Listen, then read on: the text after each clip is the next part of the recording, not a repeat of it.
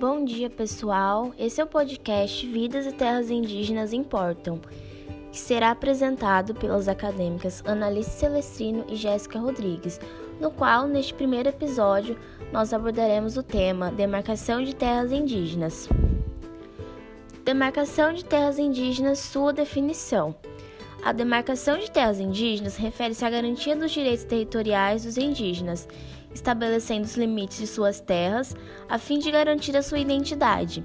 Essa demarcação é prevista por lei e é assegurada pela Constituição Federal de mil novecentos e oitenta e oito e também pelo Estatuto do Índio, onde há uma legislação específica.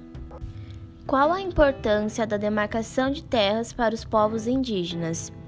A demarcação de terras indígenas contribui para a política de ordenamento fundiário do governo federal e dos entes federados, seja em razão de redução de conflitos pela terra ou em razão de que os estados e municípios passam a ter melhores condições de cumprir com as suas atribuições constitucionais de atendimento digno a seus cidadãos, com atenção para as especificidades dos povos indígenas.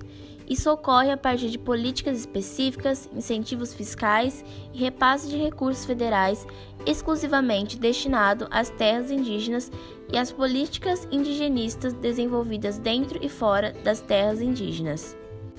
Agora nós falaremos da Constituição da República Federativa do Brasil de mil novecentos e oitenta e oito. É fato que a demarcação de terras é uma das pautas mais significativas e atuais dos povos indígenas quando tratam de seus direitos.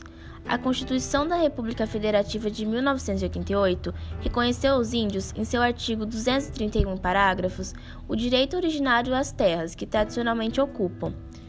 A Constituição de mil novecentos e oitenta e oito representou um avanço importante do Brasil para criar um sistema de normas a fim de proteger os direitos e interesses indígenas.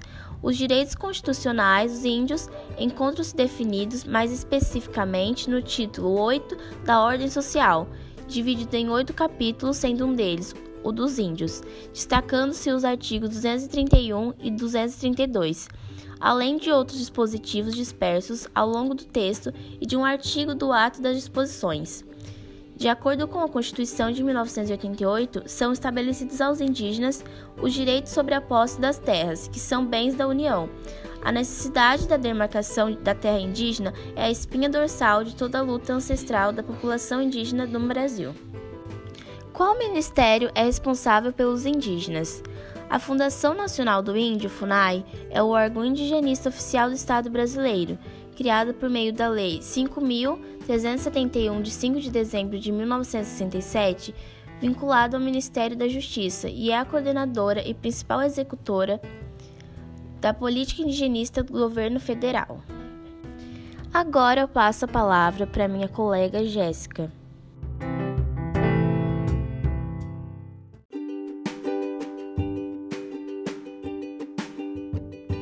Olá, eu sou Jéssica Rodrigues e estarei dando continuidade ao tema Demarcação de Terras Indígenas. Como é realizado o processo de demarcação? Regulamentado pelo Decreto número mil setecentos e setenta e cinco de noventa e seis, é o meio administrativo para identificar e sinalizar os limites do território tradicionalmente ocupado pelos povos indígenas, nos termos do mesmo decreto.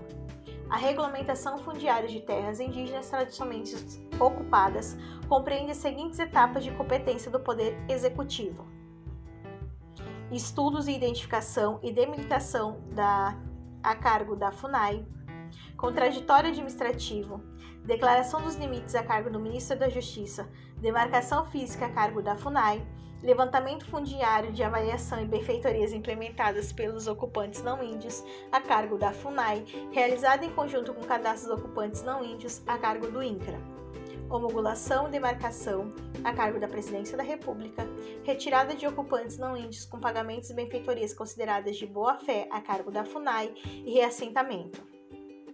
Primeiro passo: estudo de identificação. Primeiramente, a FUNAI nomeia um antropólogo com qualificação reconhecida para elaborar o estudo antropológico de identificação de terras indígenas em questão, em um prazo determinado.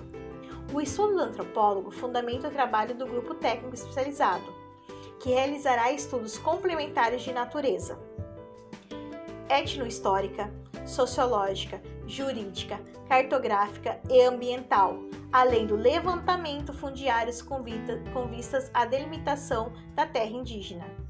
Ao final, o grupo apresentará um relatório circunstanciado da FUNAI, do qual deverão constar elementos e dados específicos listados na portaria número quatorze, de nove de primeiro de noventa e seis, bem como a caracterização da terra indígena a ser demarcada.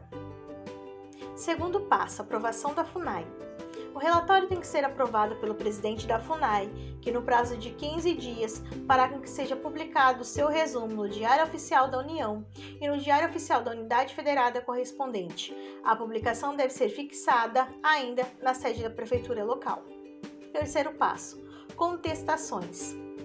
A contar do início do procedimento até noventa dias após a publicação do relatório no Diário Oficial da União, todo interessado, inclusive estados e municípios, poderão se manifestar-se, apresentando ao órgão indigenistas suas razões, acompanhada de todas as provas pertinentes, com o fim de pleitear indenização ou demonstrar vícios existentes no relatório.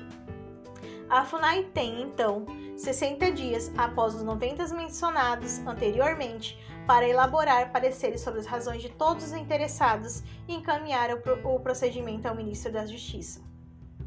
Quarto passo.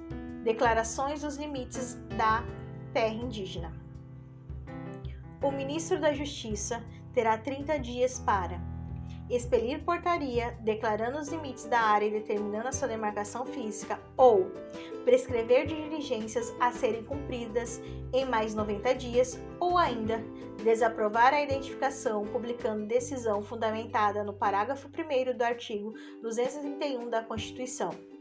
Quinto passo, demarcação física. Declarados os limites da área, a FUNAI promove a sua demarcação física, enquanto o INCRA, Instituto Nacional de Colonização e Reforma Agrária, em caráter prioritário, procederá ao seu reassentamento de eventuais ocupantes não índios. Sexto passo, homologação. O procedimento de demarcação deve, por fim, ser submetido ao Presidente da República para ser homologado por decreto. Sétimo passo, registro. A terra demarcada e homologada será registrada em até trinta dias após a homologação no cartório de imóveis da comarca correspondente e na Secretaria do Patrimônio da União. Todos esses dados mencionados sobre essas informações está no site dos povos indígenas brasileiros, no w w w ponto p i b ponto socioambiental ponto org. Nos termos da legislação vigente, a Constituição Federal de mil novecentos e oitenta e oito, a Lei seis mil e um de setenta e três, que é do Estatuto do Índio, e o Decreto número mil setecentos e setenta e cinco de noventa e seis, as terras indígenas, elas podem ser classificadas nas seguintes modalidades. Terras indígenas tradicionalmente ocupadas, que são as terras indígenas que se trata do artigo duzentos e trinta e um da Constituição Federal de mil novecentos e oitenta e oito, cujo processo de demarcação é disciplinado pelo Decreto número mil setecentos e setenta e cinco, conforme mencionado todas aquelas etapas anteriormente. Outra forma de demarcação de classificação das terras indígenas. Reservas indígenas são terras doadas por terceiros, adquiridas ou desapropriadas pela União, que se destinam à posse permanente dos povos indígenas. São terras que também pertencem ao patrimônio da União, mas que não se confunde com as terras de ocupação tradicional. Além disso, vale destacar que existem reservas indígenas, que foram reservadas pelos Estados-membros, principalmente na primeira metade do século vinte, mas que hoje são reconhecidas como ocupação tradicional. Terceira classificação, terras dominais, são as terras de propriedade das comunidades indígenas, havidas por qualquer das formas de aquisição de domínio nos termos da legislação civil. Dessa forma, essas são as três modalidades de terras indígenas nos termos da legislação vigente, relembrando Constituição Federal de mil novecentos e oitenta e oito, Lei seis mil e um de setenta e três, Estatuto do Índio e o Decreto mil setecentos e setenta e cinco de noventa e seis. Apesar disso, vale destacar também que o instrumento administrativo é, de interdição de áreas dessas terras interditadas, instrumento esses, o qual não deve ser entendido como modalidade de terra indígena, mas tão somente como instrumento administrativo utilizado para assegurar a proteção de comunidades ou grupos indígenas que vivem em situação de isolamento, com estabelecimento de restrições de ingresso de trânsito de terceiros na área, mas que não se trata de área, quando isoladamente considerados e sob domínio da União, antes se trata de instrumento para assegurar a proteção das comunidades e dos grupos indígenas isolados. Quanto às terras indígenas e onde se localizam, atualmente existem quatrocentas e oitenta e oito terras indígenas regularizadas e repre- que representam cerca de doze vírgula dois por cento do território nacional, localizado em todos os biomas, com concentração na Amazônia Legal. Tal concentração é resultado no processo de reconhecimento de terras indígenas, iniciada pela FUNAI, principalmente durante a década de mil novecentos e oitenta, no âmbito da política e da integração nacional e consolidação da fronteira econômica norte e noroeste do país. Essas informações também podem ser encontradas no site da FUNAI, w w w ponto funai ponto org ponto b r. Chegamos ao fim da Vidas e Terras Indígenas Importam. Esse foi o primeiro episódio sobre o tema demarcação das terras indígenas.